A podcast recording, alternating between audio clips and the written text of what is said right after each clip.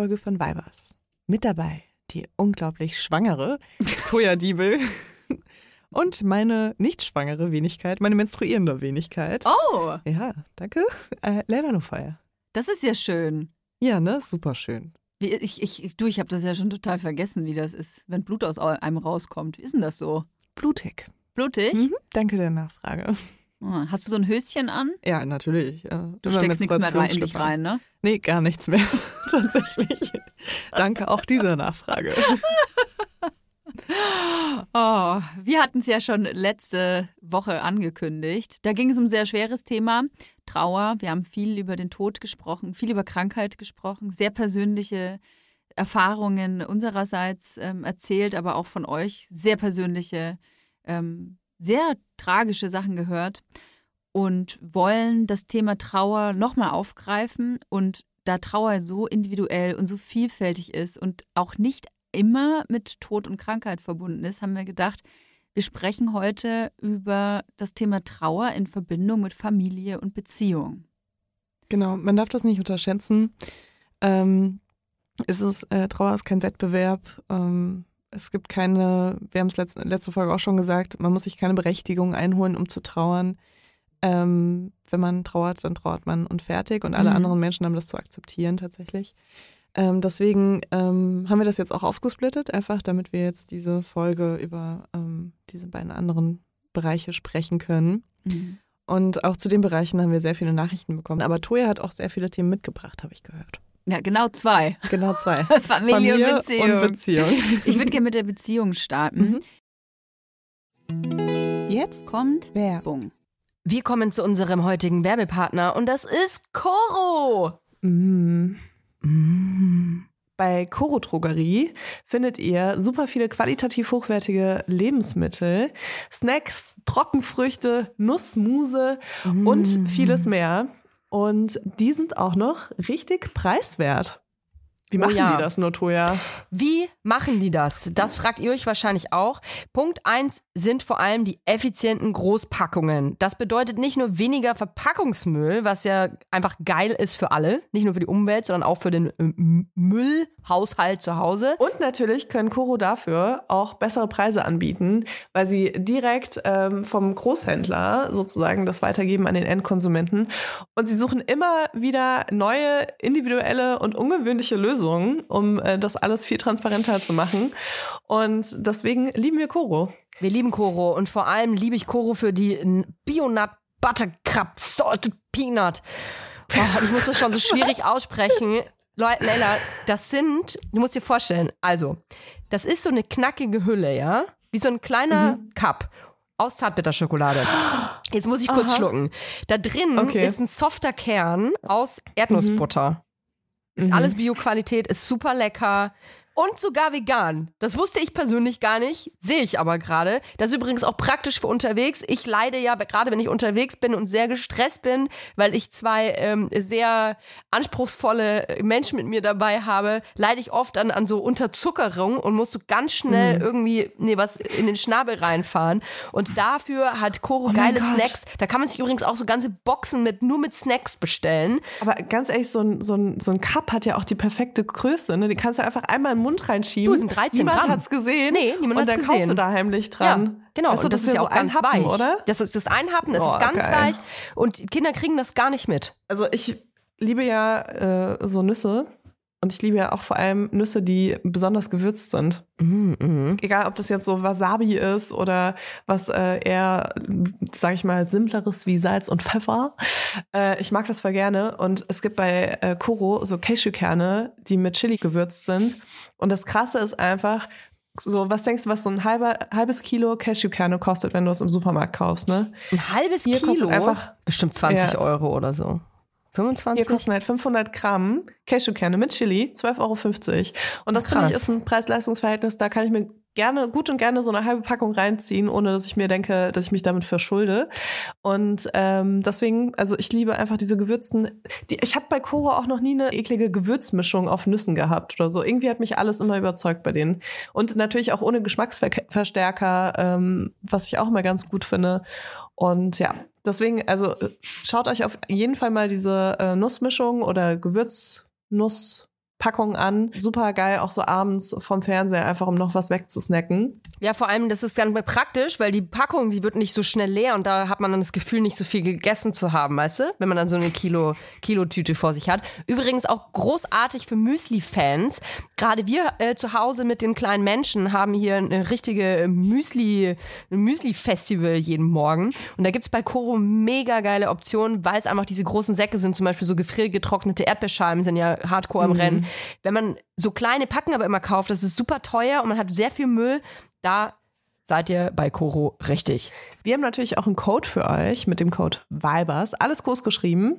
Spart ihr 5% bis zum 31. Dezember diesen Jahres. Das ist geil. Einzulösen auf corotrogerie.de, coro-shop.at oder coro-shop.ch und alle Infos findet ihr wie immer auch in unseren Shownotes. Werbung Ende. Für mich ist ähm, der Schmerz in einer Beziehung ein sehr intensiver.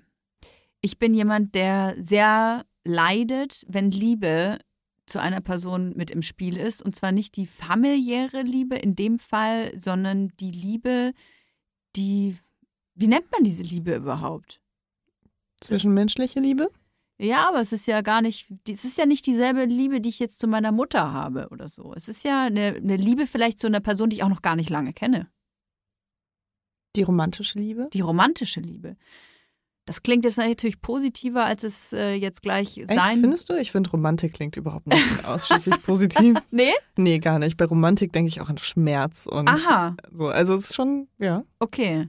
Weil man kann ja auch so äh, romantisch, also hm, man kann auch romantisch traurig sein, weißt du? Also auch zum Beispiel, weil du gerade jetzt gesagt hast, so jemand, den man noch gar nicht lange kennt, ähm, vielleicht hattet ihr schon mal die Situation, dass ihr jemanden kennengelernt habt, euch einfach die nächsten 20 Jahre ausgemalt habt innerhalb von ein mhm. paar Tagen und dann ist diese ganze Blase geplatzt und man hat irgendwie diesen krassen Verlust, obwohl überhaupt nichts passiert ist, gefühlt. Richtig. Also man, man schämt sich vielleicht auch sogar ein bisschen, das zu erzählen, weil Leute sagen, ja, aber wie kannst du jemanden, den du irgendwie ein paar Tage kennst, Weißt du? So. Diese berühmte Liebe auf den ersten Blick kenne ich auch. Diese, diese, dieses Gefühl, diese Trauer auch abgelehnt zu werden von jemandem, den man anbetet, in dem man so verliebt ist, in, für den man so viele Gefühle hegt, die man vielleicht selber auch noch gar nicht richtig einordnen kann, für den man so viele Hoffnungen hegt, ähm, für den man vielleicht sich, du hast es gerade schon angedeutet, so viele Vorstellungen ausgemalt hat, das ist ja unglaublich, was wir Menschen für eine Fantasie haben, was wir uns mit Personen teilweise vorstellen. Alt und runzlig sitzen wir dann auf der Veranda und spielen Skat, obwohl wir uns äh, erst beim Tinder-Match, äh, weiß ich nicht, einen Kartoffelsalat geteilt haben. Macht, ich weiß nicht mehr, wie man tindert und was man macht beim Date. Also deswegen wundert euch nicht, wenn ich denke, dass, dass man da so Kartoffelsalat isst oder so. Toja, und die Vorstellung von einem Date. Isst man dann nicht Kartoffelsalat oder so? Aber man ist doch dann schwanger, oder? Also ich bin jetzt schwanger, ich bin ja auch mit dem Mann zusammen. Also, naja. Wir essen immer Kartoffelsalat. Wir essen mal Kartoffelsalat.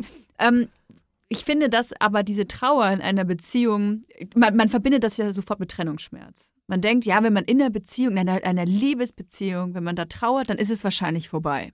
Und so ist es eben nicht, weil entweder es hat noch gar nicht angefangen, weil es gar nicht dazu kam, weil man vielleicht Erwartungen äh, hatte, die gar nicht erfüllt werden, oder aber, was für mich persönlich noch viel schwerer wiegt, ist, wenn man in einer Beziehung ist, wo es noch vielleicht auch noch nicht über ein Ende gesprochen oder nachgedacht wurde und einen erfasst die Trauer, weil man vielleicht merkt, irgendwie habe ich mir das anders vorgestellt. Mhm. Das finde ich auch eine ganz krasse Trauer. Die habe ich auch schon erlebt tatsächlich. Man ist also mit einer Person zusammen und hat sich für diese Person und diese Zukunft vielleicht entschieden, hat sich alles Mögliche ausgedacht und dann, es ist vielleicht diese berühmte rosarote Brille, aber es ist ein bisschen wie, vielleicht hat der ein oder andere Inception gesehen, diesen Film, wo in diesen Traumwelten dann alles so einbröckelt. Und so war das immer für mich. Wenn ich in einer Beziehung war, von der ich dachte, alles ist perfekt und es ist genauso, wie ich es wollte und endlich wohnen wir vielleicht zusammen. Und dann plättert so ein Stückchen Tapete ab. Mit den Bremsspuren in den Schlüppis. Mit den Bremsspuren in den Schlüppis. Die auf Falls einmal merke ich beim Waschen, da sind Bremsspuren in den Schlüppis. Auf einmal merke ich, die Person riecht nicht mehr so, wie ich das mag. Oder die Person reagiert nicht so, wie ich das mag. Also es, man kennt das ja, meistens fängt das mit Kleinigkeiten an und dann sind das zwei, drei, vier, fünf Kleinigkeiten, auf einmal wird das immer mehr. Das muss nicht unbedingt bedeuten, dass das ähm, Sachen sind, die einem nur auf die Nerven gehen. Es kann auch einfach sein, dass man merkt, die Person behandelt mich schlecht. Ja, oder was ich auch ganz krass finde, ähm, wenn man merkt, man hat nicht die gleichen Werte. Man, man oh, kommt auf einmal auf ein Thema ähm, und dann nimmt die der Partner oder die Partnerin auf einmal so eine Position ein, was eigentlich so deine, dein Feindbild ist. Mhm. Also irgendwie äh, startet irgendwie Victim Blaming oder erzählt dir was von, also jetzt um das mal so groß zu malen, äh, von äh, umgedrehten Rassismus oder sowas, weißt du? Es kann also, ja alles Mögliche sein. Ja, es kann alles Mögliche vegane sein. Vegane Ernährung ist ja, oder zum Beispiel. eine Religion ist. Ich habe das in meiner eigenen Beziehung. Mhm. Ich bin selber Atheistin, mein Partner nicht. Mhm. Und als ich mir das klar wurde, der glaubt an Gott, dann ist es ein bisschen gebröckelt. Und da waren wir schon, waren wir schon ein Weilchen zusammen. War so, was? Warte mal ganz, wie bitte?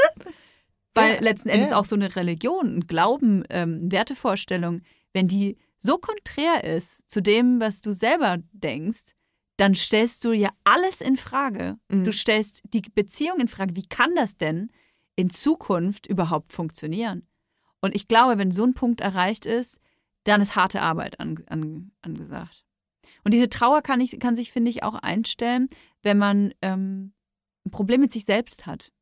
Wenn man in der Beziehung, wenn man endlich in einer Beziehung ist, vielleicht viel auf die andere Person projiziert hat, sich viele Sachen ausgemalt hat, vielleicht weil man sich eine Lösung für die eigenen Probleme erwünscht hat und merkt, die Person löst das aber gar nicht. Mhm. Das ist ja ein sehr menschlicher, sehr menschlicher Mechanismus, dass man Dinge, die man selber nicht kann, mit denen man selber nicht umgehen kann, aus denen man versucht, selbst zu fliehen, ähm, dass man flieht in eine andere Person, weil man sich erhofft, die Person ändert einen. Man spielt dann oft eine Rolle, ich kenne das von mir selber, dass man ähm, versucht, so einen Schein zu wahren. Und den kann man natürlich nicht ewig wahren, ne? Irgendwann kommt die eigene Persönlichkeit halt dann doch durch. Und dann hast du den Salat. Dann musst du dich doch wieder mit dir selber auseinandersetzen. Ja. Und die Person, andere Person auch noch. Ja, das habe ich übrigens auch schon von einer anderen Perspektive mitbeobachtet, mhm. dass jemand das ähm, so durchlebt hat an mir und dann auf mich richtig sauer war, dass ich das nicht erfüllen konnte. Also, dass ich nicht die Person war, die in dem Fall meinen Partner dann rettet. Was wurde da von dir erwartet, glaubst du? Ich kann es nicht genau in Worte fassen, ähm, aber es wurde schon erwartet, dass ich irgendwie diese psychischen ähm, Baustellen, mhm. die diese Person mitgebracht hat, ähm, irgendwie löse, besonders viel Geduld dafür habe und ähm, es trotzdem alles so funktionieren kann. Also es wurde schon von mir erwartet, dass ich das so akzeptiere oder, naja, akzeptieren ist ja eine Sache, aber ich war natürlich von den Auswirkungen extrem betroffen mhm. in dem Moment und ähm, das war dann eine große Enttäuschung auf jeden Fall, als ich dann gesagt habe, ich möchte bitte nicht verletzt werden davon. Hm. War dir das vorher bewusst, also bevor du diese Beziehung eingegangen bist, dass es diese Probleme gibt? Hm, ja, aber ich war in dem Moment, glaube ich, so naiv, dass ich meinte, das wird mich nicht betreffen. Mhm. Weißt du, weil ähm, es gibt ja verschiedene Stufen, irgendwie, sag ich mal, in einer Beziehung. Ja, voll. Und äh, meistens fangen sie dann doch an damit, dass man ähm, auch so, wenn es einmal schlecht geht, gegen andere schießt und nicht gegen seinen Partner oder seine Partnerin. Und das kann sich aber natürlich dann innerhalb so einer Beziehung äh, auch drehen und wenden. Und ähm, als das dann passiert ist, war ich natürlich sehr darauf bedacht, dass das halt nicht passiert. Und ähm, ja, da sind wir auf jeden Fall krass aneinander geraten. Was ich finde, auch eine ganz, ganz schwierige ähm, Situation ist in einer Beziehung, dass wenn es, egal ob das nur ein Part oder beide Parts sind, wenn diese Parts ihr wahres Ich zeigen. Weil machen wir uns nichts vor, jeder von uns versucht am Anfang der Beziehung die beste Version seiner selbst zu sein. Die äh, vielleicht am, oberflächlich gesehen am besten auszusehen, da gibt man sich unglaublich viel Mühe im Badezimmer, ähm, gibt sich unglaublich viel Mühe, nicht gereizt zu wirken, nicht genervt zu sein, nicht aggressiv zu wirken, ähm, wenig Fehler zu haben und natürlich haben wir aber alle unsere Macken und unsere Fehlerchen. Und ich habe eine Frage an dich, Toya. Ja, bitte. Also, da bin ich so aufgeregt, dass ich mal kurz gegen das Studio, gegen die Wand ähm, Und zwar, wie machst du das? Wie kommst du von, also wie ist deine, deine Transmission zu ähm, deinem wahren Ich in der Beziehung. Weil das finde ich super spannend. Weil klar, man lernt jemanden kennen und man versucht so ein paar Sachen noch so zurückzuhalten, auch mhm. um jemanden nicht so krass zu verschrecken. Mhm. Ähm, und mich würde interessieren, wie kommst du dahin? Machst du das alles auf einmal? Gibt es einfach einen Tag, wo du, einen Abend, wo du dann einfach eine Flasche Wodka hinstellst und sagst, so, wir müssen jetzt heute reden und das und ich bin das eigentlich und das ganz und das. anders. Ich bin eigentlich ganz anders. Oder wie machst du das? Hm. Hm, ist eine gute Frage, weil ich glaube, dass die wenigsten von uns sich so wirklich darüber bewusst sind, was genau die Macken sind mhm. an einem selbst. Weil man versucht, die sehr zu vertuschen. Und ich glaube, man macht sich auch selber ein bisschen was vor. Also würde man sich jetzt selbst, würde ich jetzt selbst meinen Charakter beschreiben, dann würde ich dir wahrscheinlich hier ganz tolle Sachen erzählen. Und von den Negativen, die würde ich vielleicht eher so klein halten, ne? Also, ja, und deswegen haben wir verschiedene Persönlichkeiten. Darüber hatten wir schon mal gesprochen. Auf jeden Fall. Also natürlich gibt es äh, Macken, die ich habe, von denen ich ganz genau weiß, die kann ich ansprechen und die sind einfach so, wie sie sind. Mhm. Das ist so beim Prozess auch gewesen. Aber als ich meinen jetzigen Partner kennengelernt habe, äh, musste ich diese Macken, glaube ich, auch erstmal selber akzeptieren oder mhm. kennenlernen. Ja, ich meine, jeder Mensch, jeder Partner und jede Partnerin holt ja auch so andere Macken in einem hervor. Total. Also äh, viele Sachen kennt man noch gar nicht, bevor man irgendwie dann mit einer anderen Person zusammen ist und dann sind irgendwie Sachen, die vorher wichtig waren. Also Fehler von dir, die vorher so relevant waren in der Beziehung, sind vielleicht auf einmal ganz unwichtig und dann kommen so andere Sachen, mit denen du dich noch nie auseinandergesetzt hast. Mhm. Also ich muss sagen, ich bin schon sehr, ich bin mir schon sehr bewusst über meine Leichen im Keller, sage ich mal. Und äh, ich trage die auch immer so mit. Und, ähm, du legst sie gleich so auf den Tisch. Nee, nee, nee, nee, nee, auch nicht, auch nicht. Ähm, ich muss erstmal sowieso das Interesse an einer Beziehung haben, weil ich mich ja lieber mit Menschen treffe ohne Beziehung. Ja. Und dann kommt irgendwann der Punkt, wo ich mir denke, ach, das wäre eigentlich ganz nett. Mhm. Und dann geht das bei mir aber auch schon los, dass ich so immer wieder so kleine Häppchen hinwerfe, weißt du? Mal gucken, was passiert. Ja, auf jeden Fall. Ich teste dann so an. Ich fange meistens mit den größeren Sachen an, tatsächlich, weil ich mir denke, es ist besser, das am Anfang zu machen, weil ja. wenn derjenige verschreckt ist, dann weißt du, okay, das wird nichts und dann gehst du lieber weiter. Aha. Also ich bin schon so, ich muss irgendwie diese Sicherheit haben. Ich kann überhaupt nicht in eine Beziehung gehen mit jemandem, ähm, der nicht diese, diese Häppchen oder diese Leichen im Keller. Das ist schwierig, das in einem Satz zu sagen, Häppchen und Leichen im Keller. Aber Leila schmeißt die Leichen so in Häppchenform oh auf den Tisch. Das fällt mir jetzt erst auf. Das tut mir leid, das ist total Nein, nein, das ist super. Nein, das, das ist genau richtig. Jetzt kommt Werbung. Kommen wir zu unserer heutigen Werbepartnerin. Das ist Tamara. Tamaris begleitet uns tatsächlich ja jetzt schon seit einiger Zeit. Nicht nur Laufsteg erprobt, sondern auch bei mir zu Hause in Hackelburg. Ich habe tatsächlich ein ultra bequem, also ich bin jetzt halt eher von einer bequemen Sparte, musst du wissen, Leila. Ich habe mir Sandalen bestellt. Du läufst dich auf Wolken. Ich weiß nicht, was Tamaris macht. Ich weiß nicht, wie die diese Sohlen hinbekommen. Das ist wie so ein Memory Foam Effekt. Das ist unglaublich. Es ist alles bequem. Es fühlt sich alles an wie auf Hausschuhe laufen. Selbst die High Heels, die ich damals in äh, Hamburg aufnannte. Die ich ja jetzt auch Die, die du mir nachgekauft hast, ja. obwohl es ja mein Schuh ist. Ähm, selbst da kannst du super bequem laufen, was ich krass finde, weil ich finde alle High Heels unbequem, aber Gut, vielleicht ist das auch Zauberei. Ich weiß es nicht. Vielleicht ist es Zauberei, vielleicht ist Tamaras aber auch einfach eine Brand, die äh, Frauen in jedem Alter eine treue Lebensbegleiterin sein möchte. So schön, weil die Schuhe von Tamaras wirklich sowohl in den Alltag passen, euch auf eurem Spielplatzbesuch begleiten, aber auch Schuhe sind für die ganz besonderen Tage. Ich habe mhm. auch letztens bei einer Influencerin gesehen, dass sie auf ihrer Hochzeit Tamaris High Heels anhatte. Und es ja, war keine Kooperation, Leute. Die hat sie sich wirklich ausgesucht. Weil die bequem sind, weil ja, die geil voll. aussehen Du kannst den ganzen sind. Tag darauf rumlaufen, tanzen, alles. Ne? Und äh, es gibt ja auch nicht nur super schicke Schuhe bei Tamaris, die bequem sind, sondern auch geile Sneakers. Ich bin ja so jemand, ich ziehe immer gerne weiße Sneakers an. Mhm. Ich habe inzwischen sogar so verschiedene Sneakers für verschiedene Situationen, weil ich gerne auch auf Veranstaltungen Sneakers anziehe. Dann will ich aber die ja, sauberen anziehen. Ja, mach ich auch. Deswegen habe ich jetzt Baustellen-Sneakers und ich habe Ausgeh-Sneakers. Und es gibt bei Tamaris einfach so ein schönes Paar Sneakers und der heißt einfach Sneakerweiß. Ihr könnt das einfach schauen auf der Tamaris-Webseite. Es ist so ein Prototyp von einem Sneaker, aber der hat halt so noch, noch so einen Twist, weil wenn ihr nicht ganz weiße Schuhe mögt, dann könnt ihr euch den in Flieder zum Beispiel kaufen, was ich voll die schöne Farbe finde. Und dann hat er einfach so fliederne Stellen. Wie nennt man das? Das sieht gut aus. Ein, Flie ein Fliederfleck. Wenn ihr euch jetzt sagt, Mensch, den Fliederfleck von Leila, den möchte ich auch an den Füßen haben, den bekommt ihr bei Tamaris, aber nicht nur das. Es gibt ganze Styles. Ihr könnt euch quasi von Kopf bis Fuß in Tamaris reinschmeißen. Und natürlich gibt es bei uns ein kleines Goodie, denn wir haben einen Code. Damit spart ihr ganze 15% auf tamaris.com. Der Code heißt Vibers15. Alles groß geschrieben. Vibers15. Hey, ich sag euch, diese schwarzen Lackpumps mit dem Riemchen, die braucht wirklich jeder braucht die, sogar Leila. Der Code ist gültig, solange ihr diese Werbung hört. Und alle weiteren Bedingungen zum Einlösen des Codes sowie den Link findet ihr wie immer auch in unseren Shownotes. Werbung Ende. Jedenfalls ähm, fange ich halt mit den größeren Sachen an, wo ja. ich mir denke, das könnte mehr Menschen verschrecken. Was denn zum Beispiel? Ja, das sage ich hier doch jetzt nicht. Ich, wir, wir sind doch gar nicht in einer Beziehung, Toja. Kannst mir nicht mehr so einen Leichenhappen jetzt hier hinschmeißen. Was ist denn so eine der ersten? Du hast mich das ja auch gefragt. Wir erzählen jetzt unsere Leichenhappen. Die Folge heißt dann auch das Leichenhappen Mann, ja, das ist echt pietätslos, wenn wir hier über Trauer sprechen. Wir haben doch heute noch gar nicht über Tod gesprochen. Das war eine andere Folge. Okay. Braucht ähm, das nicht ähm, verbinden. Okay. Äh, ich überlege gerade, naja, also ich glaube, ich fange an mit Sachen, die ich erlebt habe. Aha. Weißt du? Wo mhm. man so einen Menschen wahrscheinlich schon ein bisschen besser einschätzen kann. Also zum Beispiel meine größten Fehler, die ich in meinem Leben gemacht habe. Mhm. Damit fange ich, glaube ich, an. Weil da kann man sich ganz Du schreibst dann so einen Zettel mit so einem Männernamen auf, oder was? Nein, tatsächlich nicht.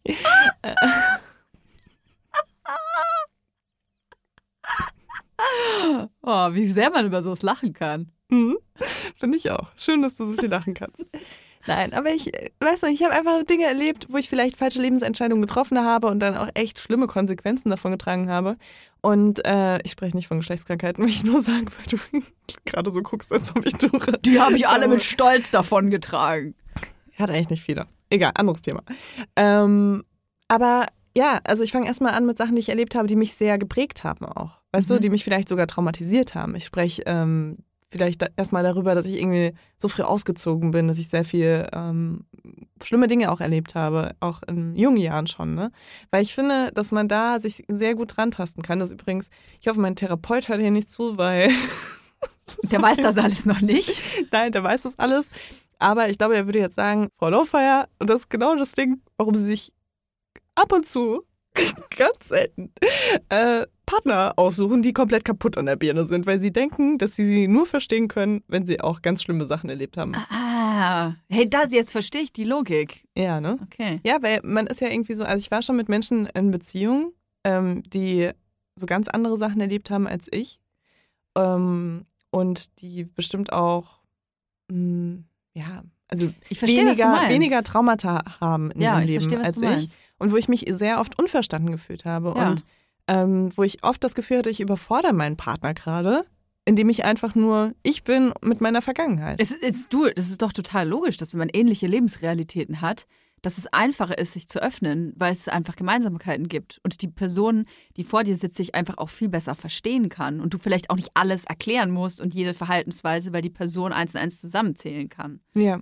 Verstehe ich ja, total. Wobei es aber bestimmt auch anders möglich ist. Hm. Also es gibt doch bestimmt, also ich glaube, ich habe sehr schnell aufgegeben äh, Menschen, die halt nicht so eine ähnliche Le Lebensrealität hatten, mhm. ähm, das alles zu erklären, weil ich vielleicht einmal eine Erfahrung gemacht habe, übrigens auch sehr mit Trauer verbunden, wo ich in einer Beziehung mit jemandem war und ähm, gemerkt habe, da ist nicht genug Empathie. Und mhm. da ist nicht, also der, Mensch versucht das irgendwie nachzuvollziehen, aber verzweifelt und ist dadurch eigentlich noch eine zusätzliche Last mir gegenüber, ähm, die gerade vielleicht in einer Situation ist, die schwierig ist. Mhm. Also und ich glaube, dass man da schnell auch, also weil das ist auch auf jeden Fall eine ganz krasse Trauer gewesen. Ich war da sehr, sehr glücklich in dieser Beziehung bis zu diesem Tag, wo ich das so realisiert habe. Ja, krass. Und ab da ähm, ist wirklich unsere Beziehung nach und nach kaputt gegangen. Ähm, bestimmt nicht nur aus diesem Grund, sondern bestimmt auch aus anderen Sachen, die davor vielleicht eher geruht haben.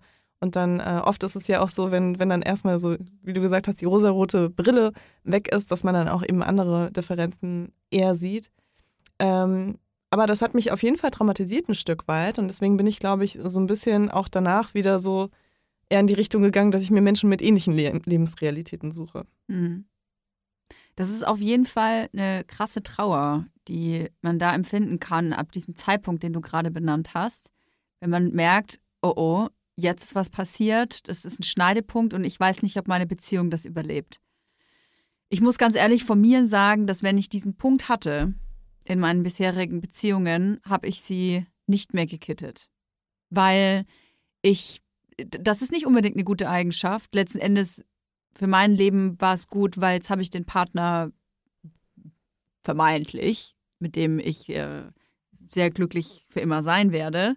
Aber nichts ist für immer. Wir wissen, dass kein nur die Wurst hat zwei Enden, sonst nix. Oder wie immer auch der Spruch war. Oh Gott, ich bin eine geile Liebes Liebesberaterin. Sie wissen doch, äh, nur die Wurst, die hat äh, zwei Enden und deswegen, ähm, Sie oh sollten Gott. vielleicht Schluss machen.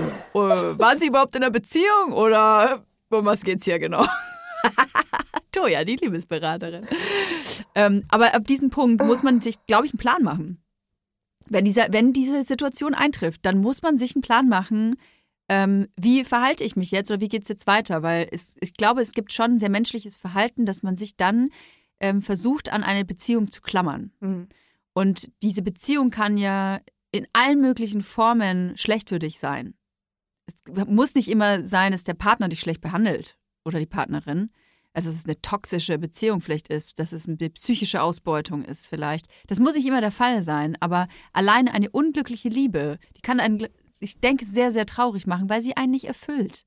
Ja, und vielleicht sogar das Gegenteil, weil sie einen zusätzlich auch noch traurig macht. Ja, belastet. Ähm, ja, ja, weil ich glaube, ich bin so jemand, wenn bei mir in der Beziehung, das ist auch keine gute Eigenschaft.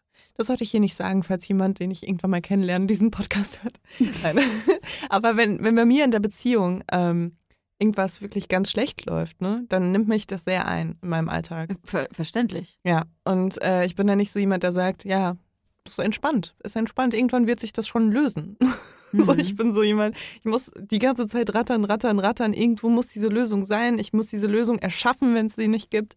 Und ähm, ja, deswegen nimmt mich das einfach krass ein. Und deswegen ähm, sogar eine nicht erfüllte Liebe ist bei mir etwas, was mich so einnimmt, negativ, dass es mich beeinträchtigt in meinem Alltag. Der schlimmste Schmerz, den ich, glaube ich, in Verbindung mit einer Beziehung gefühlt habe, war die Trennung selbst. Ja? Ja, das äh, ist was, was ich glaube, da werden wir auch später nochmal drauf zu sprechen kommen, auf Trauern der Familie. Ich äh, habe dadurch gelernt, durch diesen Schmerz, dass ich ganz krasse Verlustängste habe. Mhm. Das ist äh, was, was mir vorher nicht bewusst war.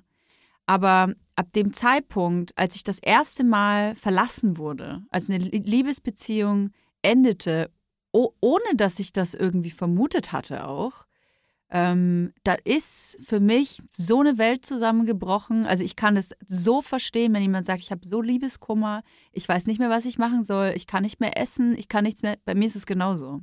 Dieses Gefühl der, dieses Trennungsschmerzes, das habe ich, ich kann das mit nichts vergleichen. Mhm. Ich kann dieses Gefühl mit nichts vergleichen, weil ich finde, also auf mich bezogen, ich bin dann taub. Ich bin wie betäubt, als hätte man mir einen Pfeil irgendwo in den Hintern geschossen und ich wäre so ein betäubtes kleines Nilpferd. Und das unbewegungslos auf dem Boden liegt, nicht mehr essen, nicht mehr atmen, will nichts mehr. Und ich bin auch so ein Typ, ich will mich dann, ich will dann, dass alles scheiße ist. Mhm. Ich will nichts, ich will kein Fernsehen gucken, ich will nicht telefonieren, nicht Internet, nichts. Ich will einfach nur wirklich komatös irgendwo liegen und ins Leere gucken. Mich selbst geißeln. Mhm. Ich, ich, ich, ich will nicht sagen, ich genieße den Schmerz dann, aber ich. Aber du suhlst dich. So ich suhle mich. Ja, das kenne ich auch, ja. Ich suhle mich da drin und möchte dabei nicht gestört werden. Aber bei mir. Paradox. Für mich fühlt sich das immer an, wenn man sich in dem Schmerz suhlt und auch in der Trauer suhlt oder in der Depression suhlt, fühlt sich das für mich an, als ob es dann schneller vorbei wäre. Mhm. Also es ist schon fast so was, Heilendes für mich oder was Heilsames, mhm. weil ich das Gefühl habe, wenn ich das jetzt so zu hundertprozentig gerade fühle, anstatt zu 30 Prozent, weißt du, also das ist einfach so eine mathematische Rechnung, zu 100 Prozent geht schneller vorbei, als wenn ich das jetzt zu 30 Prozent abarbeite. Ich habe die Suppe dann schneller ausgelöffelt. Ja, so ein bisschen, ne? Und wahrscheinlich ist es kompletter Bullshit. Das ist einfach mein, mein, mein Hirn, was mir in dem Moment sagt, du musst jetzt leiden, noch mehr, als du eh schon leidest. Ähm, aber es fühlt sich so an. Ich glaube, ich versuche den Schmerz zu überdecken mit anderen Dingen, die mir wehtun. Okay. Also ich, ich kann auch dann nicht essen. Ich habe äh, dann immer in kürzester Zeit unfassbar viel abgenommen. Mhm. Habe kaum was trinken Alkohol hätte ich, habe ich dann getrunken. Habe unfassbar viel geraucht. Ich weiß noch, dass ich zu Hause nie geraucht habe. Nicht mal am Fenster. Habe ich nie gemacht. Fand ich total eklig auch. Aber ich habe dann quasi ab dem Zeitpunkt dieser Nachricht, ich, da wurde mir mit damals SMS-Schluss gemacht, muss man wow. sich mal vorstellen. Ähm, das tut mir leid. Da habe ich äh, ab dem Zeitpunkt Kette geraucht. Ich habe mich von Zigaretten ernährt. Mhm. Weil, weil, mir dann davon schlecht wurde. Und ich wollte, dass mir schlecht wird. Schlecht und schwindlig. Ich wollte nur noch Tabak und diesen ekelhaften Geschmack und äh, Alkohol und ähm, leider natürlich ein total bescheuerter Kreislauf, weil ich dazu neige, dann auch ähm, ähm, mega viel Drama zu machen, mich immer wieder bei dieser Person zu melden und Nachrichten zu schreiben. Also genau das, was man eigentlich nicht machen soll. Mhm. Also hast du es eigentlich so, wirklich so richtig angefeuert auch noch? Ja, ah. ja. Also ich, dieses, diese Selbstgeiselung, dieses, ich, ich mach's noch schlimmer und ich weiß es. Mhm. Ich will das auch. Ich, ich lasse es, ich lasse es quasi zum, zum Super-GAU kommen. Weil es gab nichts, es, es, es gab ja nichts Schlimmeres für mich. Ich wollte ausprobieren, aber ob es was Schlimmeres gibt. Weil dann wollte ich das auf jeden Fall auch erleben. Mhm. Crazy. Mhm. Also ich habe auf jeden Fall so in meinem Freundes- und Bekanntenkreis ähm, hatte ich so das Gefühl, dass die krassesten Trennungen, also die krassesten partnerschaftlichen Trennungen, auf jeden Fall die sind, wo ähm, entweder ein Familienwunsch im Raum stand, mhm. also dass du wirklich schon mit jemandem so deine Familie geplant hast. Oh, das kann auch eine krasse Trauer sein. Ey. Oder wirklich auch schon Kinder da waren. Mhm. Also ich glaube, das ist auf jeden Fall nochmal, das haben, sagen, glaube ich, alle Menschen, die das durchlebt haben, ähm, das übertrumpft nochmal jede Trennung, jede Trauer von einer Beziehung, die man jemals erlebt hat, weil es einfach nochmal was komplett anderes ist. Und ich, ich glaube, es gibt so komplette Musikgenre, die nur darauf basieren, dass Menschen äh, über ihre Familie eigentlich trauern und gar nicht so, also die, man projiziert das dann oft, glaube ich, auf die Partnerschaft, aber im Endeffekt ist es so viel tiefgehender, weil man eben auch um ähm, ja, um das Leben, was man geplant hat, trauert. Hm. Kann ich natürlich nicht beurteilen, weil für mich die, diese eine Trennung für mich die schlimmste war, die ich hier hatte und mir nicht vorstellen kann, dass jemals eine Trennung schlimmer sein könnte als diese. Ähm, das ist ja, wie gesagt, immer individuell, dieses Gefühl auch. Ja, kann sein, dass äh, es noch schlimmer geht. Will ich nicht hoffen. Ich, ich, äh, ich für mich habe das Gefühl, dass je älter ich wurde, dass ähm, ich besser mit Trennungsschmerz umgehen konnte. Also ich hatte nach dieser ultimativen Trennung noch eine Trennung und die war bei weitem nicht so schlimm. Aber ich glaube gar nicht, dass, es, dass man das so sagen kann. Weil ich glaube, das ist total individuell. Echt, es kommt total auf die Situation an, es kommt total. Also ich glaube, du kannst es noch nicht mal im Voraus irgendwie progn also eine Prognose stellen, ja. was jetzt äh, dich wirklich krass umhaut und was nicht. Ich glaube, manchmal überrascht es dich auch. Ich habe zum Beispiel auch mal richtig krass um eine Affäre getrauert, die mir so krass egal war, Toja. Also wirklich, das war jemand, den fand ich so blöd einfach. Also wirklich, ich fand den, ich fand, der hatte beschissene Werte. Der hatte ähm, einen Job, den ich echt nicht cool fand. Ähm, einfach auch so das Umfeld, ne? Jeder Mensch, den ich in seinem Umfeld kennengelernt habe, dass ich mir so, wow, wieso, wieso verbringst du Zeit mit diesem Menschen? Ja. So, und dann, also es war für mich immer sehr auf den äh, Sex reduziert, weil alles andere fand ich echt einfach nur blöd und also so irgendwie so Panne, weißt du? Also, es war einfach ein Pannen. Ich hätte, das, ich hätte das nicht, ich hätte das niemand mal anders erzählt, vor dem ich irgendwie gut dastehen will, dass ich mich mit diesem Menschen treffe. Äh, und dann habe ich ähm, mitbekommen, also weil das, ich wusste nicht, dass er noch in einer Beziehung ist. Er, wir haben irgendwie nie darüber gesprochen. Wenn ich ihn mal darauf angesprochen habe, hat er irgendwie das Thema gewechselt, keine Ahnung. Und dann ähm, habe ich mitbekommen, dass er auf einmal ein Kind bekommen hat. Mit seiner Partnerin. ich habe ich irgendwie vergessen zu erzählen, Leila. Also man muss auch wirklich sagen, es war eine Affäre, die, wo es wirklich rein um Sex ging. Ne? Mhm.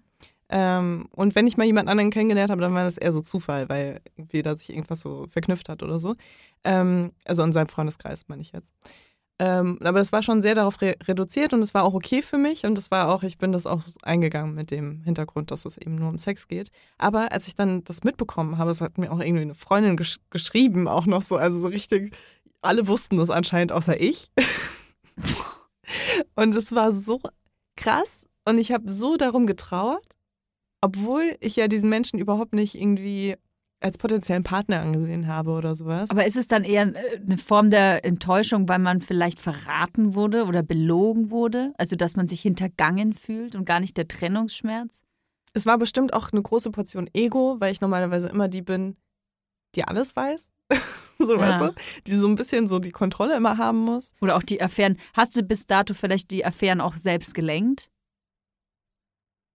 Also weil du quasi bestimmt hast, wann eine Affäre beginnt und wann Achso, sie endet? Ja, meine Affären, ja, ja. ja, klar. Ich dachte jetzt gerade bei ihm die Affären und war kurz Weil das ist, glaube ich, ein ja. wichtiger Punkt, ja. dass wenn man das gewohnt ist, dass man. Aber er hat ja auch nicht gesagt, wir treffen uns jetzt nicht mehr, ne? Mhm. Ich habe das einfach nur so mitbekommen und war so, also mir hat eine Freundin geschrieben. Ey, krass, ich habe gesehen, der hat ein Kind bekommen. So, habt ihr euch nicht irgendwie letzte Woche noch getroffen? Und ich war so, was? Einfach, also wie, wie kann man vergessen, sowas oh, als schwangere Frau, ich sag dir, da, da schlecht mir aber hier die Puls. Ja, Halsschlagader. Ja, ich wusste es nicht, ne? Zum Kopf. Ich wusste es nicht und ähm, ja, es war irgendwie so, weil ich habe wirklich, ich weiß noch, ich habe echt auf der Straße gehockt und geheult und war so richtig überrascht von mir, warum ich jetzt so krass darauf reagiere. Vielleicht sind da einfach so verschiedene Sachen zusammengekommen, aber auch auf jeden Fall, was ganz, ganz groß war und warum ich das erzähle. Ich habe so viel auf diesen Menschen projiziert, was einfach faktisch keine Tatsache war und was auch, ähm, was ich auch wusste, was ich nur auf diesen Menschen projiziere. Der mhm. hat so mhm. viele Sachen gemacht, die ich einfach so verwerflich finde und die ich die ihn einfach ausgeschlossen haben als potenziellen Partner in meinem Leben. Und trotzdem habe ich mir dann immer gesagt, ja, aber vielleicht ist es, weil er da und da so aufgewachsen ist und dann wurde er so sozialisiert. Und also ich habe das immer so entschuldigt trotzdem, obwohl ich wusste, okay, das ist eigentlich jemand, mit dem will ich nichts zu tun mhm. haben. Ja, das sind halt wieder, sind wir wieder bei den Erwartungen, die man halt an andere stellt, die die Person gar nicht erfüllen kann. Ja. Weil es natürlich alles eine Fantasiewelt ist, die man sich im Kopf aufgebaut ja, hat. Ja, im Endeffekt hat jeder Mensch die Werkzeuge, hat er, hat er schon, um, um was zu ändern, wenn er das will.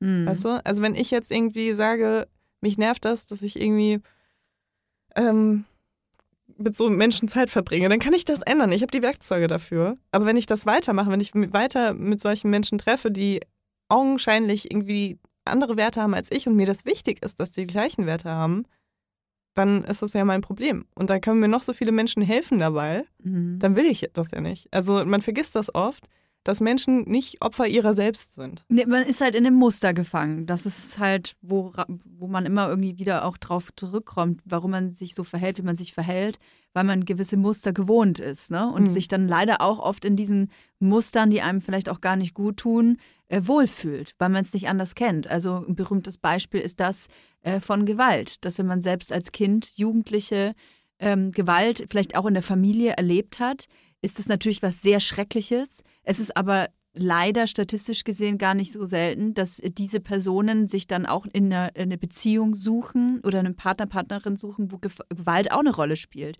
Und natürlich weiß man selbst, das ist schlecht und es tut einem nicht gut und es ist ähm, fürchterlich, aber in irgendeiner Form fühlt man sich wohl und einfach nur, wenn man es gewohnt ist. Ja, das ist eine Situation, die kennt man, mit der hat man gelernt umzugehen. Ja. In, in der Kindheit. Und deswegen sucht man die sich natürlich auch, oder man, vielleicht sucht man sie sich nicht unbedingt aktiv, aber wenn sie dann da ist, ja. wenn sie dann da ist, denkt man sich, ah, ich weiß ganz genau, was ich machen muss. Genau. Und das fühlt sich manchmal tatsächlich so an, als ob das genau das ist, was du brauchst. Das ja, ist total, ist das. total schlimm. Also ich meine, ich kenne das auch. Ich habe auch keine schöne Kindheit gehabt und ich ähm, kenne das auch aus Beziehungen, dass sich manche Dinge auf einmal angefühlt haben, als ob die genau für mich geschaffen wurden. Mhm. Und das ist so eine krasse Kraft, ähm, das zu reflektieren und da rauszukommen auch. Das zu erkennen überhaupt. Ja, weil es ist, so als, ob, ja. als ob du als Köchin geboren wurdest, weißt du? Oder als Ärztin geboren wurdest. Mhm. Und immer wenn du irgendwas machst, was, dich, was dich auf dem Weg dorthin weiterbringt, fühlt sich das an, als ob der Weg einfach nur für dich geschaffen wurde. Mhm. Weißt du, so, du, als ob du so prädestiniert bist, dafür Ärztin zu sein. Mhm. Nur halt in der Beziehung und das ist halt dir wirklich krass schadet. Traurig kann einen auch machen, wenn die Person, das muss jetzt nicht unbedingt mit äh, Gewalt zusammenhängen, aber wenn die Person einen enttäuscht. Mhm. Das kann ein Seitensprung sein. Seitensprung, ein beschissenes Wort eigentlich, ne? Jetzt ging so nach Seitensprung24.de. Ja, hier, lustig, guck mal, hat einen Sprung zur Seite gemacht und hat ein bisschen Spaß dabei gehabt. Ja, das klingt auch so richtig, als ob das ein Mann entwickelt hat, der einen Seitensprung vollzogen hat und er sollte, oh, es war ja aber nur ein Seitensprung. Also, ich bin ja nur das stelle ich mal nicht so an. Das ist ja jetzt auch, wir müssen da jetzt auch nicht mehr drüber reden. Das ist nee, ja, wir haben jetzt darüber geredet, ist jetzt auch gut, ne? Ja, du musst es nicht jedes Mal wieder rausholen. Nee. so Entweder du, du verarbeitest das jetzt oder nicht. Mhm. Ja, da gewinnt der ganz berühmte Seitensprung und ich will da jetzt niemanden verurteilen. Ähm, ich hasse euch, die, die ihr die Seitensprünge macht. Nein, es kann passieren, ja? Gehen wir mal davon aus, wir Menschen sind einfach nicht perfekt. Ähm, es gibt Situationen im Leben, die, in denen man sich nicht korrekt verhält. Ähm, gerade wenn man das vielleicht nicht mit voller Intention und äh, voller Absicht plant. Ähm, manchmal ist auch Alkohol im Spiel. Ich glaube, jeder kennt auch so eine Situation. Und schon hat man was gemacht, was dem Partner oder Partnerin nicht recht ist. Und dann steht man ja auch selber vor der Frage, erzähle ich das oder erzähle ich das nicht? Verheimliche ich das? Kann ich denn mit diesem Geheimnis in der Beziehung leben? Kann ich das jetzt mittragen? Oder muss ich das jetzt sofort auf den Tisch legen? Was sind aber dann die Konsequenzen? Kann es sein, dass meine Beziehung dann vorbei ist? Und ähm, ich finde, das ist ein krasses Rad, was sich dann anfängt zu drehen. Beim erst steht man ja vor dieser Entscheidung, wie gehe ich jetzt selbst damit um? Also der Täter quasi oder die Täterin. Hast du schon mal jemanden betrogen? Mhm. Nee, ich auch nicht. Das ist krass, weil du beschreibst es gerade ziemlich genau, deswegen ja. habe ich mich das, mich das, Gleiche gefragt. Ich habe ähm, mal, was ich mal gemacht habe, ist, dass ich in einer Affäre ähm, jemanden betrogen habe. Wir waren aber nicht zusammen. Aber hm. letzten Endes war es. kein Betrügen, oder? Tja, das ist jetzt die Frage. Also da habe ich auch auf jeden Fall das ein oder andere Mal jemanden Aber betrogen. du kennst doch dieses Anbahnung einer, die, die Anbahnung einer Beziehung. Ja. Ja. Und dann Aber, ist man ja. eigentlich, auch wenn man vielleicht noch nicht drüber gesprochen hat, in meinem Fall war das so mhm. irgendwie exklusiv. Wir hatten mhm. das aber nicht ausgesprochen. Kennst du nicht, ne? Da wird noch gefickt. Sorry, aber wenn The Talk nicht stattgefunden Aha, hat. Das, der Talk muss sta stattfinden? Ja, ja. Oh, crazy, okay. Der äh, Talk has to be there.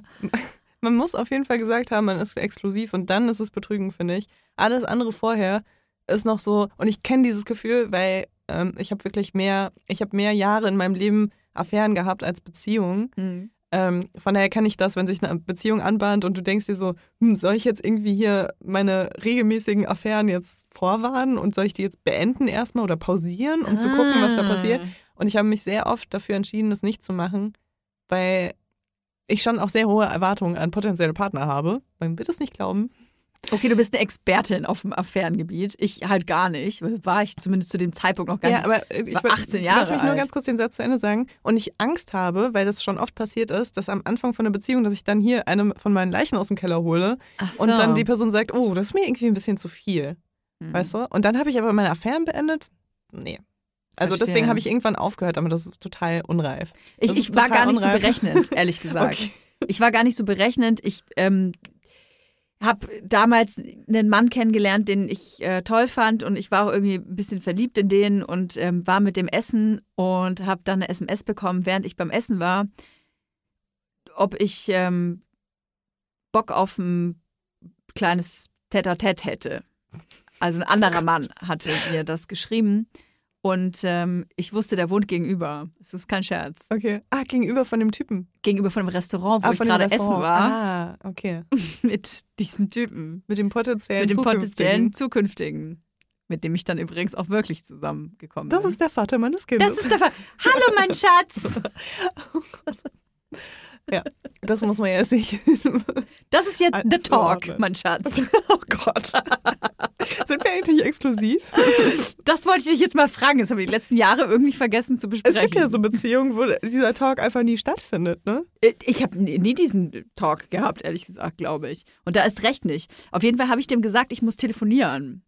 Und bin tatsächlich, ich bin, okay. ja, also. Komm, okay, Toja, das ist aber schon was anderes. Okay, dann verstehe ich, wenn du sagst, du hast mal jemanden in einer Affäre, die vielleicht zu einer Beziehung geführt hat, äh, Wir waren essen, ja, wir waren Weil das essen. ist schon echt. Da also, waren aber auch sorry, zwei, drei andere wirklich, dabei. Da müsste ich sogar als noch feiern. Da, da, waren auch zwei andere dabei, das heißt, der hatte ja auch einen Gespräch, okay, Gesprächspartner, gut. Gesprächspartnerin. Okay, du hast nicht dein Date sitzen lassen. Alleine mit so einer traurigen Krose da am Tisch. Und dann bin ich tatsächlich gegenübergegangen und ähm, habe da ein bisschen Techtelmechtel gehabt. Oh Gott. Und bin dann. Das habe ich äh, dich gar nicht eingeschätzt. Und bin dann wieder runtergegangen und dann habe ich mich wieder an meinen Platz gesetzt und habe gesagt, da bin ich wieder. Und ich weiß auch, dass eine Freundin mir währenddessen, während ich da quasi unter dem anderen lag, so gefühlt, eine SMS geschrieben hatte: so, du Toya, ähm, ich glaube, du, wo bist du denn? Ich glaube, du musst mal wiederkommen, weil irgendwie ähm, der, ich nenne ihn jetzt einfach mal Ralf. Ralf äh, sitzt da und sieht irgendwie ein bisschen bedröppelt aus. Es war halt auch schon eine Stunde oder so, wo ich telefonieren war. Aber ihr hattet da auch schon was, ja? Ja, natürlich. Also mit beiden hattest du ja. was. Oh mein Gott, Toya, du bist so wild. Ich ja. liebe es, diese Wild Seite von dir zu. Jetzt sitzt sie hier wie so eine schwangere Unke vor dir. Ja, ein bisschen, ich muss ja auch mal hier so tun, als wäre ich hier Miss Lowfire. Ich hier, will ja auch mal ein bisschen Lowfire-Vibes auspacken. Also sowas würde ich ja nie machen, ne? Also ja, das, mein Problem assi. ist, Toja, aber auch, dass ich wirklich, ich kann einfach nicht lügen, ne? Also ich verhadder mich sofort, ich werde sofort nervös, fange an, mich doppelt zu rechtfertigen, was ist so richtig typisch. Aber die Stimme auch so ganz schnell und ganz ja, hoch. Ja, total so. Ich würde dann zurückkommen. Würd Nein, sagen, ich habe hab niemanden ja, gefickt gerade. Genau so. Ich würde zurückkommen und würde sagen, Ey, ich hatte keinen Sex. Ah, ich war nur ganz kurz draußen. Ja, oh, und dann ist mir da ein Hund begegnet und dann habe ich den Hund gestreichelt und weißt du, wird das so mega ausmalen. Aber, aber Sex hatte ich nicht. Also, Wie ist das Hä, eigentlich? Ich doch gar äh, nicht wann gefragt. hattest du eigentlich das letzte Mal Sex mit jemand anderem? Ah, ich frage nur so. so so wäre ich dann. Also ich, das wäre einfach nach fünf Minuten würde ich sagen, ja, es tut mir leid, ich habe gerade mit jemand anderem Sex gehabt, aber wenn du das nicht willst, hör ich auf damit. Also so. Ich hatte es übrigens erzählt. Du hast es erzählt. Wie, ja. wie hat er reagiert? Schlecht. Schlecht. Also wir sind dann äh, zusammengekommen. Wir sind zusammengekommen. Nachdem du es erzählt hast? Nachdem ich es erzählt okay. habe. Ähm, ich glaube, das war dann dieser Talk quasi okay. wahrscheinlich, von dem du da sprichst. Ähm, ich weiß nicht, ob es immer diesen Talk braucht, ehrlich gesagt. Ich glaube, dass ähm, vielleicht gibt es auch genug Menschen, ich zähle mich da mal mit, mit rein, die sich auf eine Beziehung einlassen, ohne vorher quasi faktisch abzuarbeiten, ob man jetzt noch Sex mit jemand anders haben kann oder nicht. Für mich war das dann irgendwie immer so selbstverständlich. Wäre auch witzig, wenn mein Partner gerade eine andere bumst, so, weil wir es einfach nie besprochen Hä, haben. Aber du, ja, du hast nie gesagt, dass sich das stören würde. Ich habe doch auch vier andere Kinder. oh Gott. Ja, deswegen, ich, ich, ich meine, wie ihr Zuhörenden auf jeden Fall wisst, ich habe auf jeden Fall ein Problem mit Kontrolle. Ich muss immer die Kontrolle haben. Mhm. Deswegen führe ich wahrscheinlich auch immer dieses Gespräch, sobald ich merke, okay, das, da bahnt sich was an. Weil ich fände es auch ganz schrecklich, wenn ich dann aufhören würde, mich mit potenziellen Affären zu treffen und mein zukünftiger potenzieller Partner. Das wie, wie jetzt hättest du so eine Kartei. Weitermacht. Als müsstest du die Kartei dann ja, diese. Also ich muss sagen, früher war das bei mir so auslöschen. in meinem Leben, dass mein Sexleben sehr erfüllt war, wenn ich ungefähr drei Affären hatte, die ich einfach abgewechselt habe. Nicht, dass ich jeden Tag mit denen Sex hatte, sondern ja. dann habe ich mich eine Woche mit dem einen getroffen, die andere Woche mit dem anderen, weißt du? Das Krass. ist so, das ist der Trick, um die Menschen an der langen Leine zu halten. Ja, aber da, da braucht man also, ja einen also Kalender für. Ja. Nein, braucht man nicht, natürlich. Man macht das so, wie man gerade Bock hat. Aber es ist einfach so, ich wusste einfach so, eine Affäre erfüllt mich nicht, weil eigentlich hätte ich dann doch schon gerne ein bisschen öfter Sex. Mhm. Und wenn ich dann aber öfter Sex mit der einen Affäre habe, dann schicke ich da irgendwie so falsche Signale, die ich eigentlich nicht senden will. Mhm. Und dann wird das immer irgendwann kompliziert und man kann die halt nachhaltiger gestalten, dachte ich damals, ähm, indem man sie einfach seltener sieht mhm. und dann einfach mehrere hat. Es ist auf jeden Fall eine, eine, kann eine richtig krasse Enttäuschung sein, wenn du hast ja das bei einer Affäre erlebt dass die zu Ende war und es sich total überrumpelt hat, dass du auf einmal da Gefühle hast, die du vorher nicht erwartet hättest. Aber es gibt ja auch genug Affären, die man so hat, die, die, wo so eine Verliebtheit mit im Raum ist. Mhm. Wo man dann so high, high on love ist. Wo man vielleicht gar nicht, wo man vielleicht noch gar nicht darüber gesprochen hat auch, ob man sich eine Beziehung vorstellen könnte oder nicht. Oder vielleicht hat man sich das auch selber noch gar nicht gefragt. Aber wo einfach alles perfekt ist und man will diesen Moment nicht kaputt machen. Weil ich glaube, jeder kennt das, wenn man mit jemandem zusammen ist, also kann ja nur eine sich Affäre sein, oder irgendwas, so, irgendwas sich kennenlernt. bahnt sich an, auch wenn es nur Sex ist, irgendwas bahnt sich an und alles ist so aufregend und man hat Schmetterlinge im Bauch und man denkt an diese Person. Und Wie kannst du das nach all diesen Jahren noch beschreiben, Toja? Ach du, ich habe ein gutes, ich habe ein ich gutes Gedächtnis, wie ein Elefant. Ich kann mich an dieses Gefühl noch erinnern. Okay. Aber die, ich kenne dieses Gefühl natürlich sehr gut mhm. und man man komischerweise denkt man ja, glaube ich, dass dieses Gefühl nicht zu Ende geht. Es ist, finde ich, ein bisschen wie, als würde man sich selbst belügen in diesem Gefühl und ist dann total betroffen, enttäuscht, wenn dieses Gefühl vergeht. Ja, oder auch wenn die Realität so ein bisschen eintritt. Also genau. auf der einen Seite kann sie natürlich eintreten, weil ähm, vielleicht der potenzielle zukünftige Partner oder Partnerin sagt, äh, du, für mich ist das hier nicht mehr als irgendwie so ein Techtelmechtel. aber es kann halt auch eintreten, wenn diese rosarote Brille dann langsam so ein bisschen mhm. sich aufhält und man sieht, oh wow, okay, nee, das ist auf jeden Fall. Ja, aber über welche Trauer ich auch noch unbedingt sprechen wollte, ist die Familie. Oh ja. Weil, also ich gehöre auf jeden Fall zu Menschen, ähm, die sich ihre Familie ausgesucht haben im Nachhinein. Also ich ähm, habe ganz bewusst entschieden, mit welchen Familienmitgliedern ich Kontakt haben will und mit welchen nicht. Mhm. Und ähm, in dem Sinne verliert man natürlich auch Familienmitglieder und durchlebt auch so eine Trauer, auch wenn das vielleicht selbst gewählt ist von meiner Seite aus. Ähm, aber vielleicht ist es auch manchmal von der anderen Seite aus nicht selbst gewählt. Mhm. Und ähm, das ist auf jeden Fall auch eine sehr intensive Trauer, die man durchlebt. Ich glaube, was diese Trauer in der Familie so schwierig macht, ist, dass wir von Kindesbeinen an ähm, ich spreche jetzt einfach mal von unserer westlichen Gesellschaft, dass wir von Kindesbein beigebracht bekommen, dass eine Familie Mutter, Vater, Kind sind. Wie viele Kinder ist jetzt egal. Die Familie wohnt vielleicht in einem Haus mit Garten. Mm, der Vater geht arbeiten, die Mutter äh, kocht und freut sich, wenn du nach Hause kommst. Ähm, natürlich lieben sich deine Eltern, sie lieben dich, sie behandeln dich gut. Ähm, es gibt gutes Essen, man sp gibt, macht Spieleabende, fährt vielleicht einmal im Jahr in Urlaub, du bekommst dein Karate-Training bezahlt, du gehst zum Geigenunterricht, du kriegst Nachhilfe. Wenn du ein Problem hast, gehst du zu Mama oder Papa, erzählst davon, wirst getröstet. Hast vielleicht auch mal Streit, aber man verträgt sich dann wieder. Vielleicht sind auch Großeltern da, die sind natürlich auch total fürsorglich und alle verstehen sich und alles ist mega Happy Family und das alles, was ich gerade erzählt habe, habe ich noch nie in meinem Leben gesehen. Mhm. Das ist das, was aber alle denken, dass es gibt und wie eine Familie zu sein hat.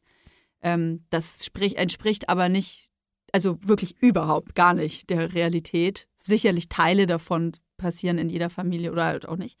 Äh, wenn überhaupt beide Elternteile da sind. Manchmal gibt es gar keins oder auch nur eins und manchmal liebt dich auch das nicht oder gibt dir nicht genug Liebe, behandelt dich nicht gut oder vielleicht sind die, es ist auch finanziell scheiße, vielleicht lebst du auch nicht in dem Haus, sondern wie die meisten Menschen in der Wohnung und gehst nicht zum Geigenunterricht, weil deine Eltern sich gar nicht eine Geige leisten können. Ähm, und ich glaube, dass das, dieses, dieses äh, Facing the Truth als Kind schon ganz schwere Trauer auslösen kann. Ab dem Zeitpunkt, da sind wir wieder bei diesem Punkt der, des Erkennens, wenn du, bei mir war das übrigens sehr, sehr spät erst, dass du merkst, irgendwas stimmt nicht. Diese Familie, in der ich drin bin, da stimmt was nicht. Und das ist nicht in Ordnung. Aus welchem Aspekt auch immer. Und ich glaube, dass das ganz, ganz schwere Narben hinterlassen kann. Ja, definitiv. Also, ich kenne tatsächlich Bilderbuchfamilien, die, wie, genauso wie du sie jetzt gerade mhm. beschrieben hast, inklusive Geigenunterricht. Ähm, aber das ist, ähm, ja, also ich kann mich auch noch ganz genau erinnern, wo ich gecheckt habe, dass es nicht meine Familie ist. Wie alt warst du da? Sieben. Oh wow, das weißt du noch so genau. Ja. Ja, das weiß ich noch ganz genau und da habe ich auch so das erste Mal auch so finanzielle Probleme mitbekommen mhm. und äh, das kam irgendwie so alles gleichzeitig, also so ganz viele Erkenntnisse. Manchmal ist es ja auch so, dass wenn man dann ein, eine Erkenntnis hat, dass sich da andere anreihen, weil man dann so eine viel höhere Sensibilität hat. Sich. Genau. Mhm. Ähm, und ja, das war auf jeden Fall auch richtig krass. Also da, da erinnere ich mich ganz, ganz, ganz genau dran. Mhm. Ähm, aber ich finde, dass man so seinen eigenen Weg finden muss, wie man damit umgeht und wie es für einen selbst am besten ist. Dass man sich selbst auch viel verzeihen muss. Und ähm, mir hilft es auf jeden Fall, anderen Menschen auch zu verzeihen und aber eben nicht darüber zu schweigen. Mhm. sondern das eher aufzuarbeiten. Und es ist halt das Problem manchmal, dass man das mit anderen Menschen, wenn andere Menschen auch betroffen sind, dass man es mit denen nicht so aufarbeiten kann, weil nicht jeder kann über alles sprechen. Und dann musst du viel mit dir selbst ausmachen. Man muss viel mit sich selbst ausmachen, das stimmt. Ich bin aber der Meinung, dass. Und Therapie, will ich nur Ja, genau. Sagen. Es gibt einen Punkt, ja. äh, gerade wenn es so Dinge, gerade wenn es um Gewalt geht, egal ob das jetzt physische oder psychische Gewalt ist, gerade in der Kindheit, in der Jugend, dann finde ich das unglaublich wichtig, dass man äh, sich da äh, Hilfe sucht. Einfach um zu gucken, kann es sein, auch wenn ich vielleicht selber meine Person verziehen zu haben oder das verarbeitet zu haben, gibt es vielleicht äh, Mechanismen, die ich heute an den Tag lege oder die irgendwelche Probleme, die ich vielleicht habe, die dort in meiner Vergangenheit ähm, die Ursache haben und die einfach mal von einer das finde ich eben das Wichtige von einer externen Person, die emotional nicht mit dir verbunden ist, dass diese Situation von dieser Person mal beleuchtet wird. Ja, definitiv. Und wenn ich sage, mit, mit mir selbst ausmachen, meine ich auch oft Therapie. Ich, ja, das ist für ja, mich. Ja. Also ich bin niemand, der sagt, ja, ich bin halt so, das mache ich mit mir selbst aus oder so. Nee. Äh, ich hole mir schon immer Hilfe, wenn ich ähm, denke, da kann ich irgendwie noch ein bisschen mehr an mir arbeiten. So, weil ich, das ist so eine Belastung, so ein Paket mit sich rumzuschleppen. Mhm. Allein schon das, was ich jetzt erzählt habe, und das ist eben noch nicht mein ganzes Leben. Ähm, dass ich niemals, ich könnte nicht diese Last tragen, wenn ich das nicht aufgearbeitet hätte. Mhm. Was ich halt so schwierig finde, ist, dass man, wenn man schon selber irgendwie an dem Punkt angekommen ist, die Erkenntnis zu haben, ich muss über mein Problem reden oder ich muss das anpacken, ich hole mir Hilfe, ich möchte das endlich äh, von mir weghaben, dass man aber andere Leute, die involviert sind, nicht zwingen kann, das auch zu tun. Ja. Das ist was, was mir, womit ich echt zu, zu kämpfen habe. Weil es gibt Menschen, äh, in meinem Umfeld, wo ich am liebsten sagen würde, weißt du was, du musst ganz dringend eine Therapie machen. Mhm. Du musst ganz dringend eine Therapie machen und von mir aus machen wir es auch zusammen.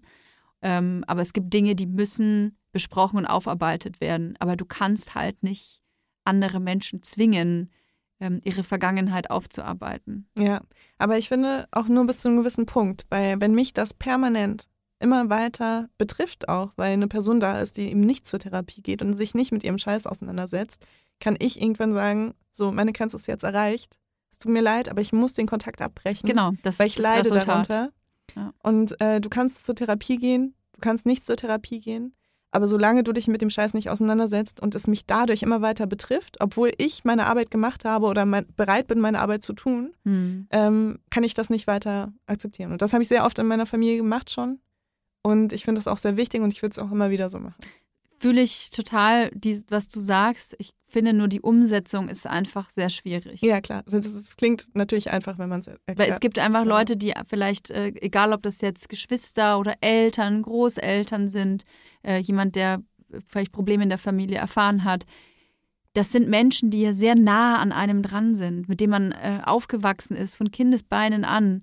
Und man kann sich ja nicht einfach von diesen Menschen abwenden, weil man liebt die Personen ja vielleicht auch, hat aber auch große Probleme mit diesen Menschen. Und ähm, das ist auf jeden Fall schwierig. Ich hab, muss auch ehrlich gesagt, ich habe keine Lösung dafür, weil ich ähm, kann mich nicht abwenden von gewissen Personen. Und äh, ich, mein, mein Weg damit umzugehen, ist einfach gewisse Dinge auch zu akzeptieren. Mhm. Also auch zu akzeptieren, dass Menschen ähm, das Recht haben, ihren, ihr Leben so zu führen, wie sie das möchten. Mhm. Auch wenn mir das nicht passt. Und auch wenn ich der Meinung bin, dass es falsch ist und dass das einen negativen Einfluss auf mein Leben hat, dann ja, dann ziehe ich mich vielleicht ein bisschen zurück. Total. Aber ich glaube, das gehört dazu, da auch, ich weiß, dass es super schwierig ist und super viel Kraft kostet, aber da eine Toleranz zu entwickeln. Ja, und was man auf jeden Fall auch machen muss, man muss an seinen Erwartungen arbeiten. Weil man kann nicht nach all den Jahren, wo immer wieder das Gleiche passiert ist, ähm, immer noch die gleichen Erwartungen haben. Hm. Und ähm, wenn man sich dann dafür entscheidet, den Kontakt zu halten, muss man eben auch dann mit den Konsequenzen leben und dann wiederum eher seine eigenen Sachen bearbeiten, äh, weil die anderen Menschen bearbeiten, das funktioniert nicht. Weißt du, was ich auch krass finde, ist, dass ähm, man irgendwann die Erkenntnis hat, dass die Familie, in die man hereingeboren wurde, nicht unbedingt zu einem passt. Mhm. Ich, das klingt jetzt so, das klingt jetzt so banal, aber ähm, nur weil man blutsverwandt ist, heißt es ja auch nicht, dass es zwischenmenschlich ein Supermatch ist. Mhm. Also es gibt äh, bei jedem ja Familienmitglieder, Familienmitglieder, mit denen man besser harmoniert, mit manchen schlechter. Jeder hat den verhassten Onkel oder die blöde Schwester oder die Mutter, mit der man sich nicht versteht, den Vater, den man mega liebt, ein Papakind, was, was ist ich, ne? Also ähm, man hat da seine Lieblingsperson, welche, mit dem man nicht so Bock hat. Und das ist natürlich dann scheiße, wenn so die meisten Leute in der Beziehung irgendwie, wo du denkst, so geil, was, wo bin ich denn hier reingeraten, ne? Ja, aber ich glaube, das Gefühl hat fast jeder, oder? Äh, okay, das ist jetzt sehr subjektiv. Aber dieses schwarze Schafgefühl, Ja. das kennen sehr viele Menschen. Ja, aber es gibt, glaube ich, viele schwarze Schafe in der Familie. Also das ist halt, ja, es ist, glaube ich, ein Vielleicht super ist auch krasses. jeder so sein eigenes schwarzes Schaf. Jeder ist sein eigenes schwarzes Schaf. Ich glaube, es ist auf jeden Fall ein super krasses Glück, äh, da, über dass man sich bewusst sein sollte, wenn man eine Familie hat, die einen einigermaßen guten Zusammenhalt hat. Ich frage mich auch immer, ob das irgendwie, ob das ein westliches Problem auch ist, ähm, dass wir uns, was die Familie angeht, so, äh, was heißt falsch, ich will gar nicht urteilen, aber dass wir uns anders entwickelt haben als andere Kulturen. Ich glaube einfach, dass es bei uns noch mehr toleriert wird. Also ich bin ja halb Iranerin Ja. und äh, bei meiner persischen Familie kam das nicht gut an, dass ich ausgezogen bin damals. Da habe ich dann Nachrichten bekommen, die waren so Blut ist dicker als Wasser, reiß dich zusammen, so nach dem Motto. Ne? Mhm. Also ich glaube, dass da genauso viel Scheiße passiert. Und ich, ich weiß einfach aus meiner Familienhistorie, ähm, in, meiner, in meiner persönlichen Situation ist dort genauso viel Scheiße passiert. Man hat nur einen anderen Zusammenhalt gehabt. Mhm. Weil es dann noch viel überlebenswichtiger vielleicht war in dem Moment, dass man zusammenhält. Mhm. Aber das bedeutet nicht, dass dort alles Friede, Freude, Eierkuchen ist. Im Gegenteil, man hat, glaube ich, da auch ganz andere ähm, Ansprüche an seine Familienmitglieder. Hm. Ich habe halt das Gefühl, dass äh, jetzt in unserer westlichen Welt, wenn es irgendjemandem schlecht geht oder irgendeiner hinkt, sag ich mal, dann wird er abgeschoben. Ja, ja, das, äh, also die, die Bindungen sind schon lockerer, habe ich das Gefühl, als in anderen Kulturen. Also egal, ob das jetzt ältere Menschen sind in der Familie, die werden dann kommen dann ins Heim. Ja. Wenn jemand krank ist oder äh, vielleicht besondere äh, Betreuung braucht, aufgrund irgendeiner Behinderung zum Beispiel, Heim. Also alles wird so ähm, ausgelagert, sag Mhm. ich mal. Je, jeg jegliches Problem, was das eigene Leben in irgendeiner Art äh, ähm, beeinflussen könnte. ja, aber das liegt daran, dass äh, westliche Menschen einfach viel selbstzentrierter sind Mhm. als in anderen Kulturen, finde ich. Also wir empfinden uns als krass wichtig.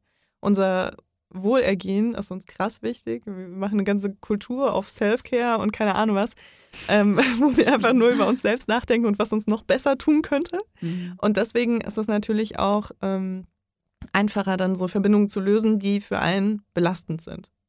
Glaube ich. Also das ist meine Mhm. Perspektive darauf. Ich, ja, ganz schön egoistischer Sauhaufen sind wir. Familie Deutschland, egoistischer Sauhaufen. So heißt die Folge. Ich finde, das eigentlich auch ein ganz guter Abschluss. Ja. Für, für diese Folge. Das, war, das waren jetzt zwei sehr emotionale, sehr intime und persönliche Folgen auch. Zwei unglaublich intime Wochen. Ja. Ja. Danke, dass ihr zugehört habt. Vielleicht müssen wir nächste Woche mal wieder so eine richtige feuchtfröhliche Erzählt uns doch gerne eure liebsten machen. Kackerunfälle. Kacker, Kotze, Fruchtwasser, alles, was euch herauskommt, das werden wir in der nächsten Folge besprechen, durchexerzieren.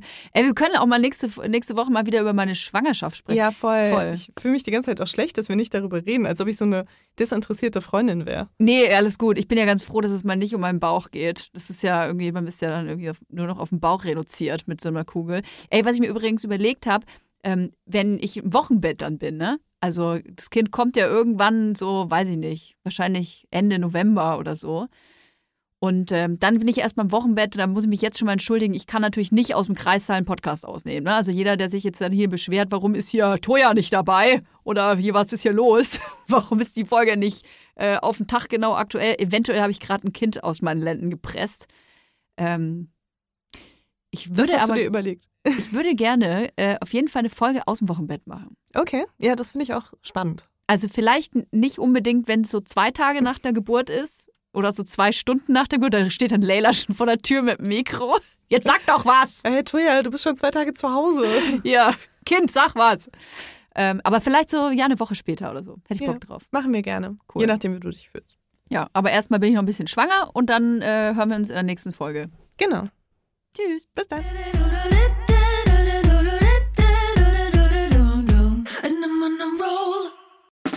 Der 7-One Audio Podcast-Tipp.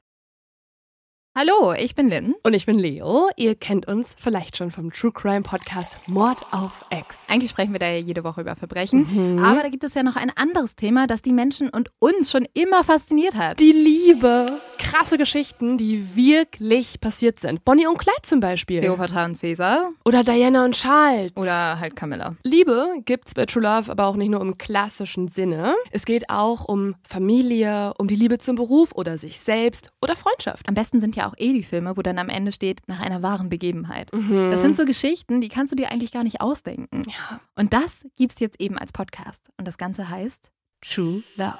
Ja, der Name sagt es eigentlich schon. Aus True Crime wird True Love. Krasse Geschichten, Plot-Twists und verrückte Protagonisten. Es ist also in anderen Worten ein Podcast für alle, die True Crime hassen, aber auch für alle, die True Crime lieben. Macht euch bereit für ein neues Podcast-Genre, True Love. Oh, ich kann es gar nicht abwarten, euch die Geschichte zu erzählen von zum Beispiel dem Jungen, der nach seiner Mutter gesucht hat. Jahrelang, auch wenn ich wahrscheinlich dabei heulen werde. Oder die Geschichte von Sissy. Also der Film ist nichts dagegen. Ab dem 20. Oktober, überall wo es Podcasts gibt, True Love. Echte Geschichten, wahre Liebe. Voller Werbespruch, oder? Ja, aber es ist ja auch schön. Der Podcast macht ja glücklich. Ja, deswegen jetzt am besten direkt abonnieren.